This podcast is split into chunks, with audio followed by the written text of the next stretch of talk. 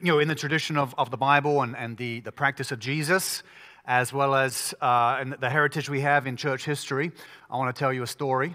Um, God gives us stories. Uh, scripture is full of stories, Jesus was the master storyteller. And God gives us stories uh, not just because they inspire us, although they, they do that. Testimony, when you hear a testimony, when you hear a story, it builds faith, grows faith.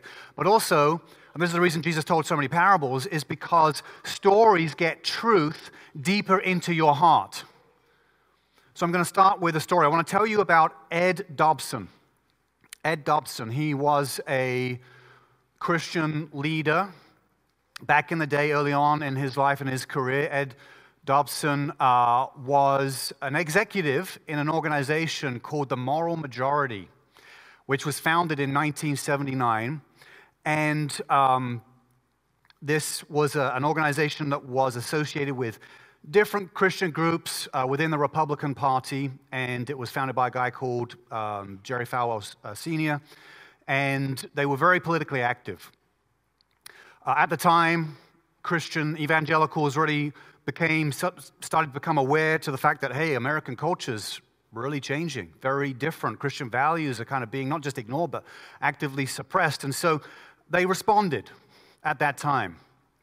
I was born in 1979, so I've read this history. I didn't experience this history. I'm from, he is. He's from, yes, that's right. I was about to say that actually. So you stole my, my, my next line. But uh, that's okay. Uh, but uh, he, uh, they, they responded, but they uh, were known uh, really for being too harsh. And they, they pronounced judgment over an increasingly immoral America. Um, obviously, our country is immoral in many ways, but they, they were known for what they were against more than what they were for. And this was a big, a big problem. They, where did I get to here? I lost my train of thought. My brain.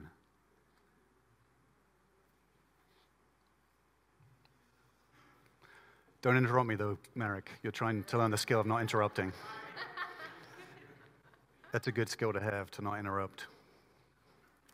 Um, so they, they, were known for what they were against. Ed, uh, Ed would uh, travel regularly with this uh, organization around the country, and he had a lot of media exposure. So he um, said it was addicting to always be in the limelight, always talking. People always interested to talk to him, and it was very kind of combative environment uh, in one sense as well, but also a lot of they received a lot of praise from different groups for what they were doing. And then they, this, this group, the moral majority, kind of reached their uh, some of their goals and ended up kind of over time losing steam and, and ended up closing. And Ed, during this process, kind of had a bit of a change of heart and moved on to other things, became a pastor in Michigan. And a key turning point in his life was, in, was just before Christmas of uh, the year 2000. He went to the doctor, and the doctor told him that he was dying. And he thought to himself, this might be my last Christmas. The doctor said he had two to five years to live, and that those years would be filled with a growing disability that would get worse and worse progressively over time. He was diagnosed with ALS, Lou Gehrig's disease, which is very rare it affects all the muscles in your body. It ultimately affects your lungs, so you, you can't breathe anymore. And there's no known cause to it, there's no known cure to it. It is terminal. And even Ed pointed out that it's not known of anybody who's ever been divinely healed of it either. Not that God couldn't, of course, God is powerful, can do anything, but it's kind of a bit of a faith barrier there, at least it was for him. And he thought to himself, I'm never going to see my daughter get married. I'm not going to meet my grandchildren. And to be given a prognosis of such a, such a short time period and also a worsening disease where you're just going to get more and more debilitated over time aggressively, he just lost all hope. How could he have any hope in this situation? He considered his life to be over at this point. And for a man whose life had been, at one point early on, characterized by a critical spirit by pointing out the failures of others, how would he face the failure of his own body and the withering of his own strength and the looming death that he faced so rapidly out of nowhere? Well, let me pause the story there. I want to give you the conclusion to Ed's story at the end of the sermon. It's going to relate to our scripture today, and it's going to relate to, uh, to the, the, the, message of Jesus today. So, we're in our, our series called The Real Jesus, and uh, we're doing this in chunks. And so we started this last year. If you want to catch up with previous sermons, you go to try.church slash Mark, M-A-R-K. We're going through the Gospel of Mark, and we're going to be in Mark chapter 3, verse 1. It will come up on the screen. And we have Bibles in our pews, so if you don't have a Bible, keep that Bible. That's our gift to you. And uh, we're looking at Scripture because that's where we find Jesus. That's the only Jesus there is, is the Jesus on the pages of the Gospels. So let's pray and then let's read. Lord, I thank you that you're with us. And I thank you that you have amazing things to teach us today, but also you want to transform us. And I pray you would change us. Lord, that you would do an amazing work in our hearts. Cause us to be soft, but also responsive to you, Lord. Teach us through your word. And if there's anyone here today that doesn't know you, God, bring them all the way in. And Lord, I thank you also for these new members. Bless them. In Jesus' name, amen. Amen. Mark chapter 1, uh, sorry, Mark chapter 3, verses 1 through 6. Again, he entered the synagogue and a man was there with a withered hand. And they watched Jesus to see whether he would heal him on the Sabbath so that they might accuse him. And he said to the man with the withered hand, Come here. And he said to them, Is it lawful on the Sabbath to do good or to do harm? To save life or to kill? But they were silent. And he looked around at them with anger, grieved at their hardness of heart, and said to the man, Stretch out your hand. He stretched it out, and his hand was restored. The Pharisees went out and immediately held counsel with the Herodians against him, how to destroy him. This is God's word. So Jesus shows up at the synagogue again, and that's their version of church. And even though there's institutional problems with synagogue, with church, with religious gatherings, even though there are problems, there's problems with people, there's problems with the, the, the institutions themselves, the organizations themselves, Jesus still values it. Jesus still wants to show up and do good. Because when you show up at church, here's what happens. We see it from Jesus. You see, you meet people who have needs, those pesky, annoying people that mess with your agenda and what you want and your needs, meeting your needs. And that when we get to church, we uh, realize, well, there's all kinds of people here that have all kinds of needs.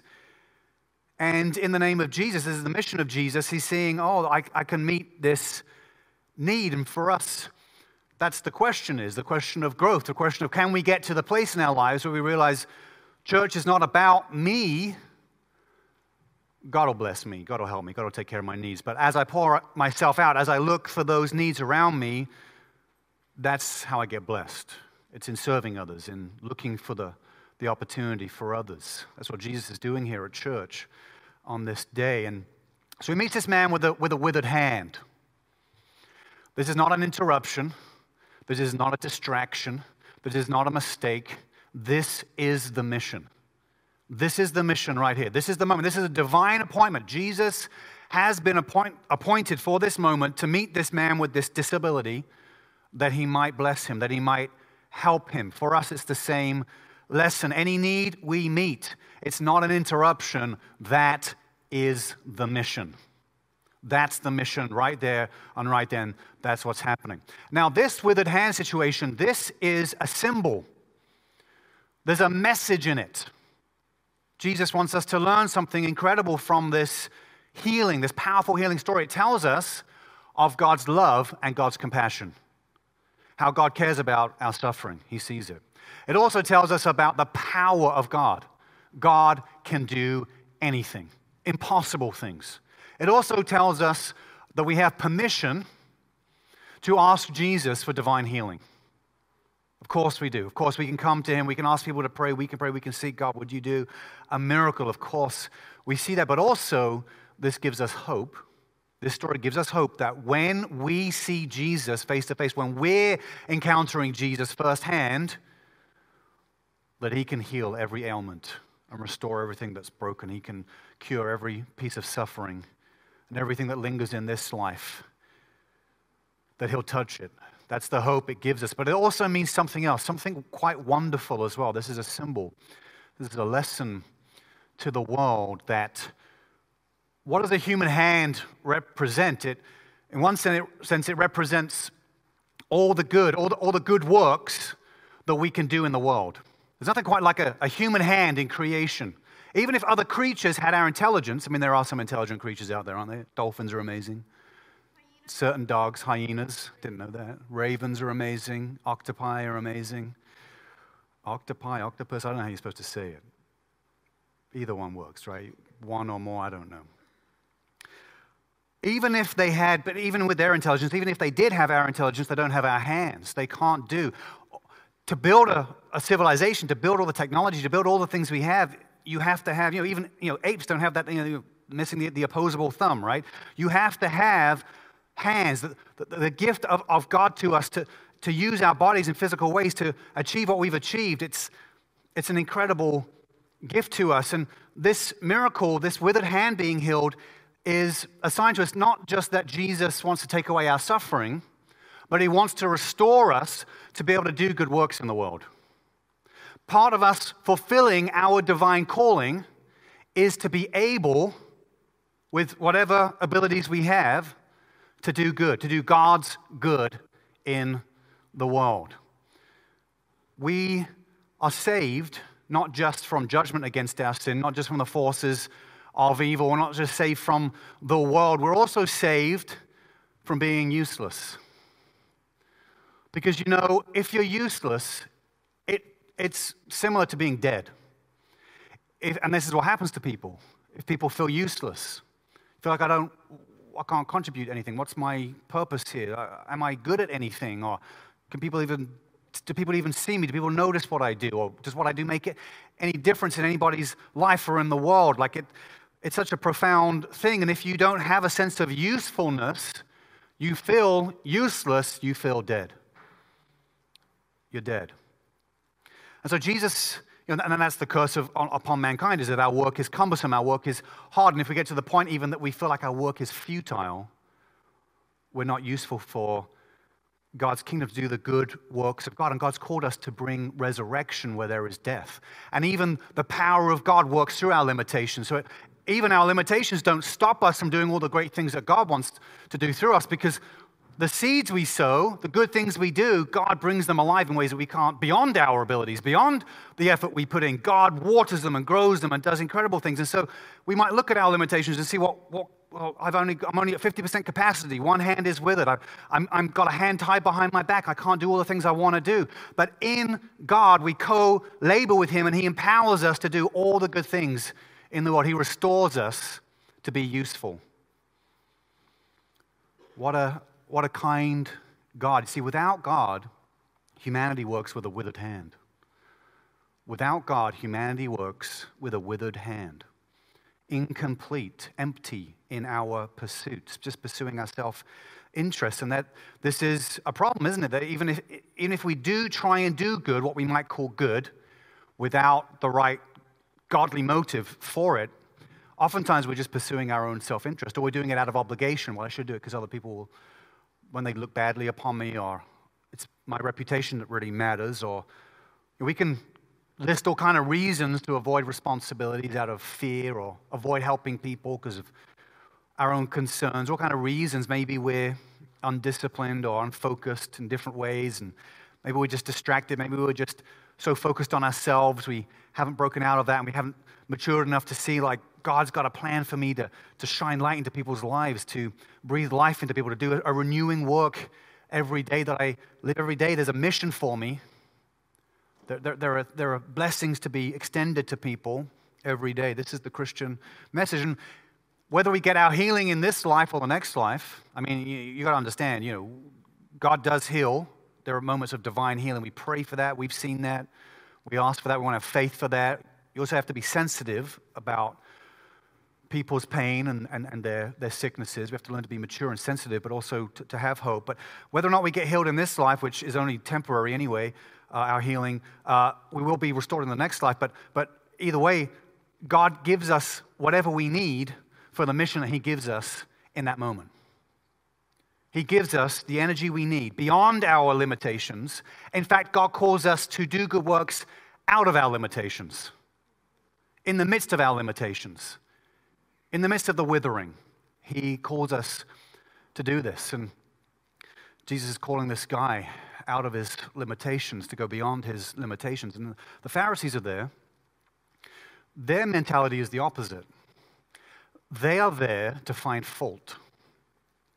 They've shown up, it says specifically in the passage we read, that they're looking to accuse Jesus.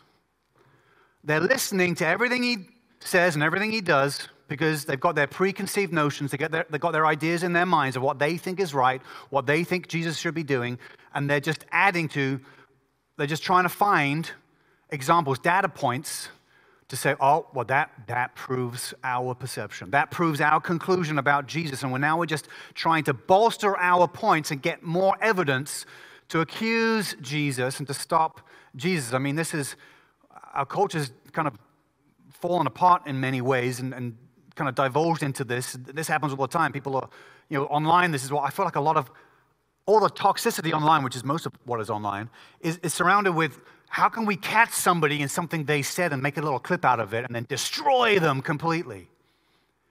This is the mentality we have. So people are afraid to say anything or do anything. Like, well, I could be the next viral victim of some, some crazy situation that's, that's happened in the world. And this is what the Pharisees are doing with Jesus. They're finding fault. And so they show up at church to criticize.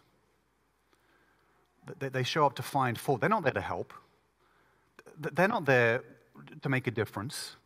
They're there to criticize. They are worse off than this man with a withered hand.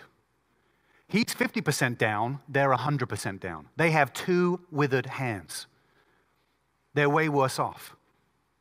This is the condition of the human heart. Many human hearts are this way. The status of the human heart is, can be obstinate and prejudiced, arrogant and resistant, even you could say Scrooge like in some regards. If we're turning up with, with judgments, we're just trying to nitpick I say, well, I don't like that, or I don't agree with that. We're trying to, always seeing the fault, always seeing the problem. We've got our preconceived notions. Well, I know what's right. I know how things should be, and I'm judging, looking, constantly assessing. It doesn't fit into my grid, doesn't fit into my framework. So people might show up at church and say, like, oh, you know, that greeter was just way too enthusiastic. Someone else might say, not enthusiastic enough. All kind of crazy situations. You might you might say, well, they didn't play any of my favorite songs. Or they played my favorite song, but they did it badly. Man, they, they, they didn't read enough scripture. Or the, the preacher read too much scripture. I got to tell you, I had one Sunday where that both of those things happened. Somebody said we didn't read enough scripture. Somebody said we read too much. Amazing, amazing, the, the, the human heart. Oh, the, uh, you know, communion was not administered properly. Everyone has their, their bone about communion somewhere or another. another. The preacher, that guy, man, he's went on too long. He looks weird, sounds weird, and smells weird. Some of that might be true in different ways. But if we're, if, if we're walking around with a Pharisaical, judgmental mindset where our heart hasn't been transformed to that place of saying, we actually understand our mission, we actually understand our purpose, then we're just like these Pharisees. We're, we're not here to help, we're here to harm, we're here to destroy. And all of this came about for them, for the Pharisees, because they misunderstood Scripture. They misunderstood Scripture. They, they had twisted God's word. And we talked about this last week, so I don't want to rehash all about the Sabbath. I mentioned a couple of things. But they, they misinterpreted the Sabbath, the, the, the, the command not to do any work for a 24 hour period once a week to rest on that day. That command, they thought that it was a complete prohibition on all activity, including acts of compassion. and they had it completely wrong. Their interpretation was bonkers and was wrong. So they built all these regulations. You can listen to last week, we talked about all the different regulations, all the things they built around it. It they had it wrong. How dangerous, how much we can get off track. You misunderstand something in Scripture, you don't question, you don't have the humility to ask, what does it mean? And sometimes that can take you years of digging, of looking, of genuinely asking. And otherwise, you can get off track. You say, well, God said it, it's in God's word. Well, but what if you misunderstood something? So this is why humility is so important, having, having an open, uh, humble heart where we're actually, we, do, we don't start with the presumption that we're right, that we know everything. We start with a student percep- perception and say, in perspective, and say, teach me, help me understand, help me see it. I don't, I don't get it. It doesn't fit together. I, I, but I need to see it from your perspective. I need to understand what this means. I need to uh, open up my heart and mind to this. And let me give us two, two ways to, to grow in humility. Couple of ideas here for us. One is you could do this today. You could talk to somebody you know, and without qualification, without explanation, admit to something you've done wrong. Just bring it up. So I just want to tell someone, I did this thing. or admit to mistakes you've made. What mistakes have you made? What things have you gotten wrong before? The other thing, the other way to practice this, next level beyond that, is to ask somebody, how do you, um, without any defensiveness or qualification, to ask, where do you think I need to grow the most? Whew. Ever asked anyone that question?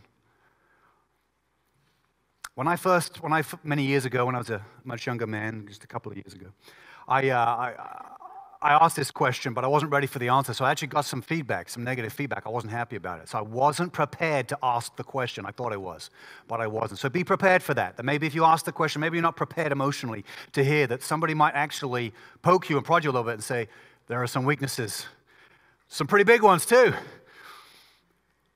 I know for myself, yeah, you know, uh, some, some mistakes I've made, weaknesses in my own life. Um, you know, I can't, can't ask anyone else to do this if I'm not willing to, to try it myself. But, uh, you know, I went through a season of, of accusation a few years back. It was pretty rough. And, you know, some of my responses initially to that were, were defensive and, and not good. I had to, I had to have people help me to see that and respond to that. And complicated things. I had to apologize to a couple of people. I had made some other judgment mistakes in leadership and not properly looked at somebody's role or even put somebody in a role they shouldn't have been in and caused some problems. And that, that's on me. That was things I, I kind of knew I shouldn't have done, but I, decisions I made. And it was humbling. It's hard. You're like, yeah, I'm, I'm a frail human being. I wish I could never make any mistakes. But I, I have and I, I, I will. And we've got to cultivate that humility. What, what about you? What, what about you? Are you open minded? Is your heart soft towards God, open to changing your mind about things and saying, because here's what it comes down to if you love Jesus, then whatever is in the word that he's given us is, is good and true, trustworthy. Jesus is so compassionate and so wise because he handles this controversy, even though such arrogance from the, the Pharisees, he handles it. He asked them a question. Can you imagine? Just think about this. The God of the universe, he knows everything, he's right about everything. There's no evil or sin in him. He could just school them, he could do anything to them, but how kind that he actually asked them a question. Jesus does this a lot, actually. This is a, a, great skill of Jesus. He asks a lot of questions. And I want to tell you, this is, it's so powerful. Sometimes we're too quick to make judgments and statements, very strong statements about things. Instead, we need to be asking questions because we need to be seeking, not just to understand things. Jesus doesn't ask questions because he needs to understand. he already has the understanding. He's asking a question because in asking a question, it forces the person to have to think about what they're actually believing and doing and saying. That's the beauty of a question. And their silence tells you everything because they're now trapped. Because there's no good answer they could give to Jesus. Their hang up was the Sabbath. What's our hang up? We hung up on Jesus about something, hung up on ministry about something. What, what are we hung up with? Well, Jesus has a question for you. He's going to ask you a question that's going to, it's going to be like a, a little stone in your shoe, and you're not going to be able to resolve it until you actually have to think about the question and go deep with the question. Their issue was the Sabbath. And Jesus asked them the question, well, like, is it, is it okay to, to, do, to do harm? Is it, is it lawful to do harm on the Sabbath or to do good? Is it, is it lawful? Is it okay to give life or to take life or to kill? Now, what's curious about this question is, as it relates to the, withered, the man with the withered hand, this is not a life or death situation. This man, he's disabled, but he's going to live.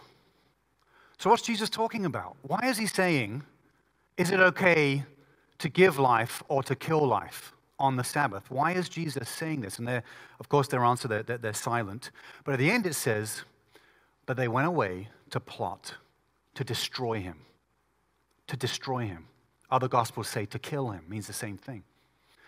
So this bad interpretation of the Sabbath. They're so angry at Jesus. You shouldn't do any, any work on the Sabbath. We're so rigid about our rules. Even no acts of compassion, no work. Surely God wouldn't want us to be compassionate to people in need. There's a loving God of the universe. That's crazy, right? That was their mindset. So they had, so they had this horrible, wonky, bad interpretation of the Sabbath. They're super mad about Jesus messing with their interpretation of the Sabbath because they got it all twisted in their mind. And Jesus asked them this question Is it lawful to heal or to help or to bring life on the Sabbath or to take it? The reason being was he already saw into their hearts, he already saw their murderous intent. What's one of the other Ten Commandments given with the Sabbath? Do not murder. Do not murder. And their murderous intent with Jesus is coming to the surface. He can see they're already plotting to kill him and to destroy him, to do away with him. And so, in this moment, Jesus is saying, he's contrasting what he's doing, he's bringing life, he's restoring things, to what they're doing. They're, they're killing, and in, even willing to kill an innocent person. So not only are they breaking one of the biggest commandments, to not murder, especially an innocent person, but if it was deemed that somebody should receive capital punishment, and in old, the Old Testament they used to stone people for it. In the New Testament, they're under Roman rule, so the Romans stopped them from doing that, so the Romans then crucify people. In two ways, they're breaking the law of Moses. They're planning to murder an innocent person. Secondly, they're doing it on the Sabbath. What does this tell you? It tells you they do not care about the law. They say they care about it. They say they're super religious. They say it's the biggest thing. It's the biggest thing is following the law following all these commandments, all these rituals, getting it all exactly right. But when it doesn't serve their purpose, when it threatens their status and their power and their conclusions, their arrogant conclusions, when it threatens all of that, they'll throw it away. They'll deny and resist and push against one of the greatest commandments, which is don't murder somebody. You know, it's hard to imagine sometimes murdering somebody, but I'd say we're all capable of it. Any one of us could be driven to take the life of another. It's hard to imagine, but it, it can happen to every person. It's the reason it's in the Big Ten. Is because it's such a common problem throughout human history. Is that people love to kill each other out of rage, out of all kind of problems. People love to kill other people. And says, don't kill. But they were saying, no, not only are we going to kill an innocent person, but we're planning it on the Sabbath. And the Sabbath is supposed to be the thing we care about the most. And so Jesus is calling their bluff. He knows they don't care about the law. They're using their religion is a veneer. And this is how unprincipled they were. They then went to the Herodians. It has been recorded historically that the Pharisees believed the Herodians to be complete traitors to Israel. Because the Herodians were a group of people, Gentiles and Jews, who were politically active, and the Herodians would promote and support the, the dynasty of, of Herod. So they're trying to get Herod more power. Trying to, he's got talking points, he's got a political agenda, he's got territories he wants to rule, he's got taxes he wants to take, he's got plans, he's got things he, want to do, he wants to do. And so the Herodians were a politically active group of all kinds of people. We're like, we're on team Herodian or team Herod, and we're trying to promote him and what he's doing. And so Israelites hated the Herodians, especially the Pharisees. No one hated them more than the Pharisees. This is how unprincipled they were. They went and found the Herodians and they joined forces with them, with people they considered to be traitors, which means the Pharisees are traitors to God. That's what it actually means. Where we are willing to compromise reveals what we idolize. This is a horrible compromise. I mean, there obviously there are some preferences. Obviously, you know, you have to compromise at times in life in terms of preferences, but not in terms of what is right and what is wrong. Where, we where we are willing to compromise on things that God has clearly said in His Word are wrong, well, that reveals that we idolize something. Something is bigger in our hearts and our minds than Jesus Himself. But Jesus understood the law, see? And, and, and, there can be a problem for us here where we, we, we, pit Old Testament against New Testament, or we, we pit Paul against Jesus, or we, we, we try to separate these things out. We don't realize that, that, that Jesus, the one here who's healing the withered hand, is the same God who spoke the commandments in the first place. That they all still go together, they're all still so good. And Jesus understands the purpose of the Ten Commandments, the purpose of the law that he gave, that the purpose of obeying God is that good might happen when you obey God, when you follow the commandments of God, good things happen. Is to bring goodness into the world. See, see, the issue isn't with the law itself, the issue is with the disposition of the human heart. Because the human heart, if we're in this for our own good, if we come to church for our own good, if we're in the Christian life for our own good, well, then we'll distort the law. The law will become a weapon, like with the Pharisees, with the Sabbath, against other people, it becomes a weapon against other people. But if we're in it for others, if we're in it for God, we're in it for others, the law becomes a guide to do good. It becomes a joy to say, well, it's a delight to, to resist the things of evil and to do the things of God.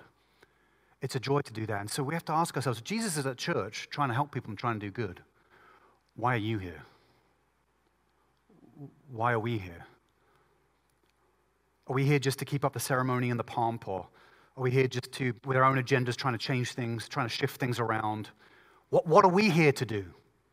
Or are we here on Team Jesus, pushing forward Jesus' agenda and what he wants to do in and through us? And it was their obscure, quirky, theological interpretation it was their innovative interpretation of the Sabbath that blinded them and caused them to reject God.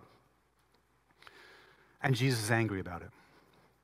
Jesus is angry about it. Anger does not mean that God doesn't love us anymore. In fact, anger, you only get angry if you love something. If you, if you don't get angry, that means it's a sign you don't love that thing or that person. Somebody hurts you and you're angry, well, that means I love them.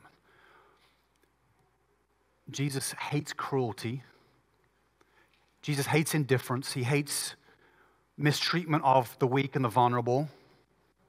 There's a lot of social justice or a lot of issues of mercy in our day and age that Jesus cares about. A lot of those things get distorted and twisted as well, turned into weapons.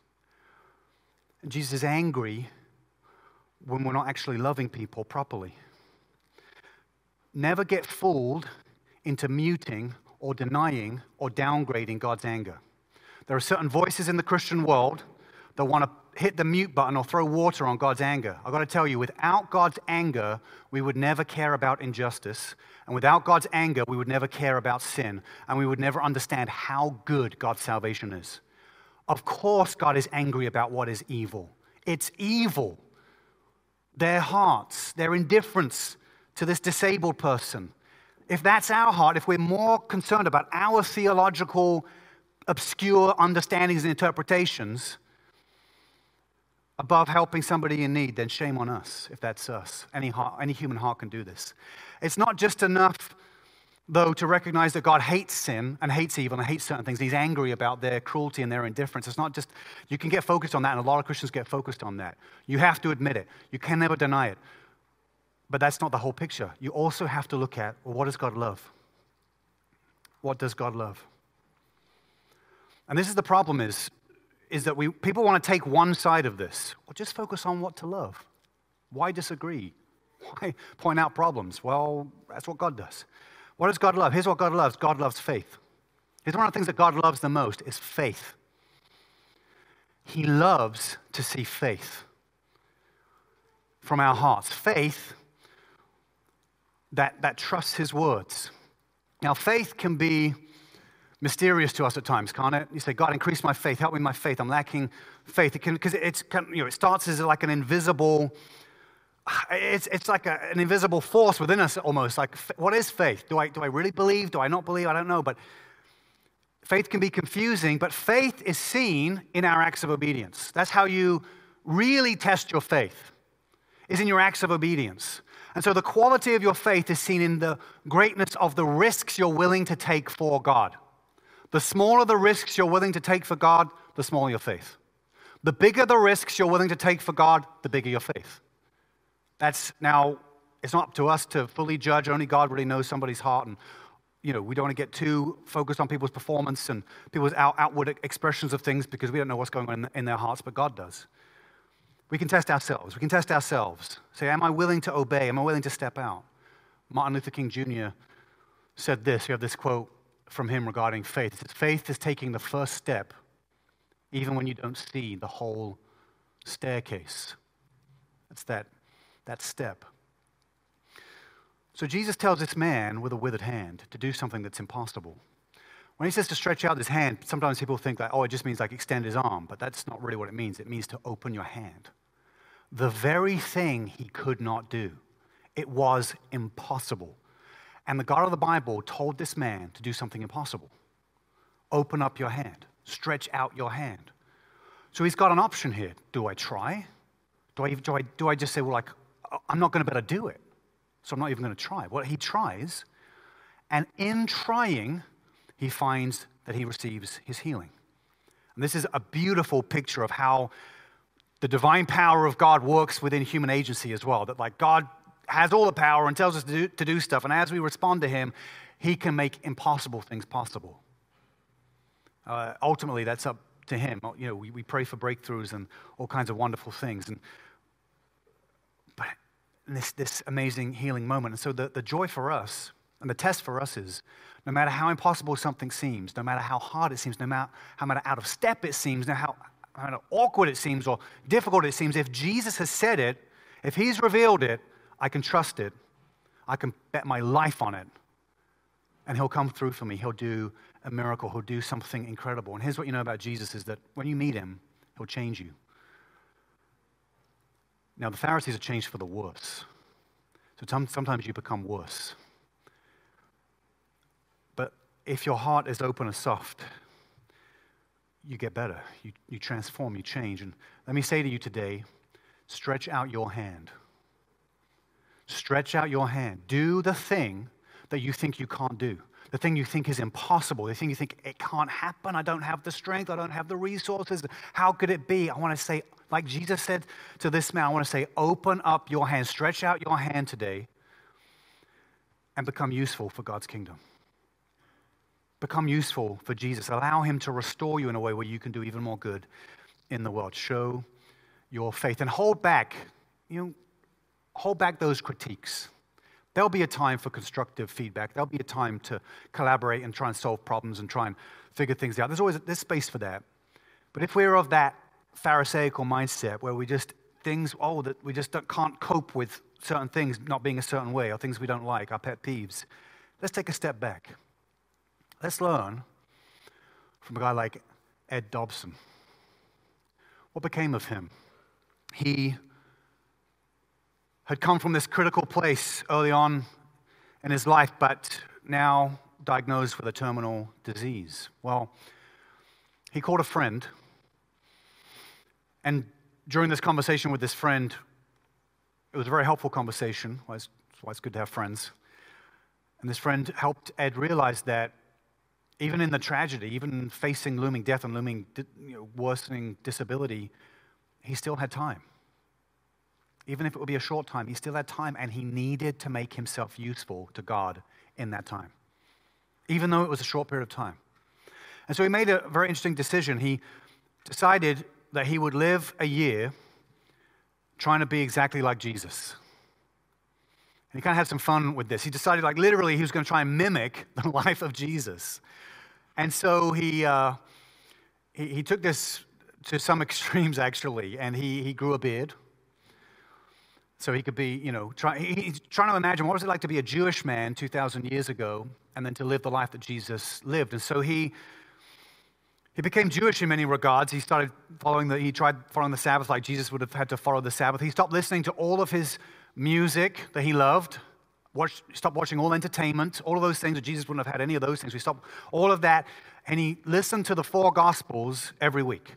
Every week, Matthew, Mark, Luke, and John, all the way through, he listened every week, listened to them. He's trying to get the scriptures into his heart, trying to get it into his heart. He said for the first time ever, even though he'd been in ministry for years, even though he'd been a Christian leader for years, for the first time in his life, he was stepping away from the, the traditional trappings and the denominational restraints that he'd always felt, and he was trying to live a truly Christ centered life. He and his wife invited some young people to come and live with them to create a, a small community of discipleship in their home. I mean, can you imagine that? The guy's been told you're going to be getting progressively more disabled and die in two to five years, and they say, let's have some young people in our home. He decided that he would pick up any hitchhiker he saw, and that no matter where they asked him to take them, he would take them there. He made that commitment. Just want to say, ladies, you don't have to do that. He made that commitment.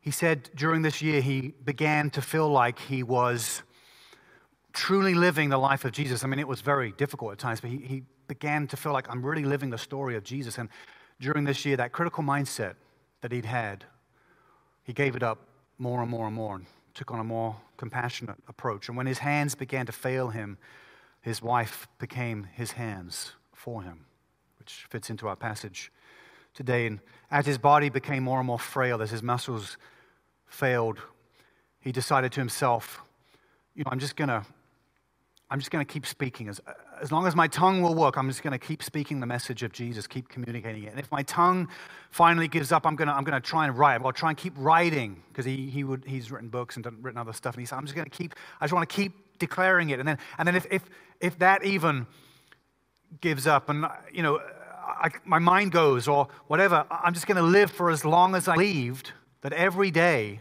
that God gave him energy, he had a mission to fulfill, and that God would give him the energy for the mission right in front of him, for the need, for the blessing of others right in front of him. And Ed Dobson said this. Got this quote from him here. He says, One day it will be over. But it's not about how long I have left, it's about how I spend the time I do have. How I spend the time I do have. Doctors said he would live for somewhere between two to five years. End up living for another 15 years by God's grace, celebrating many more Christmases. He saw his daughter get married. And then on December 26, 2015, day after Christmas, he finally passed away. And his legacy lives on through the testimony of his life, through this transformation he went through. Somebody who had been critical, somebody who had really had this been a part of this organization that was known for being harsh and critical, to being somebody who was transformed by grace to serve others, even in the midst of great personal tragedy and suffering. If we're willing to hear the words of Jesus, they have the power to transform us. In Luke chapter 4, verse 4, I think it is, or verse 22, excuse me, Jesus says this, and all spoke well of Jesus and marveled at the gracious words that were coming from his mouth. Yes, Jesus hates our sin. He hates your sin. He hates my sin, but he's willing to forgive it. He wants to forgive it. He hates it, but he wants to forgive it. And in this desire to want to forgive it, he has made a sacrifice, made a substitution, given up the most precious thing, his own life. God the Father sent his son, Jesus, to die in our place, to become our substitution, that he would wither instead of us withering. And Jesus' hands were pierced, nailed to a cross. They were paralyzed so that we could be resurrected to life to do the good works of God in the world. That's the gospel message. It is not what you do, it's what He did. Put your hope in that. There's such joy in that. That's the only joy there is, is that message right there. It's the greatest message. There's no story like it. All the other stories in history are just rip-offs of that story. Some get close sometimes to touching the magic of it, but you can't touch the magic of the story of Jesus, a self sacrificing God. See, gods don't sacrifice themselves, a self sacrificing God because of his love for us, because he wants to set us free. Let's worship.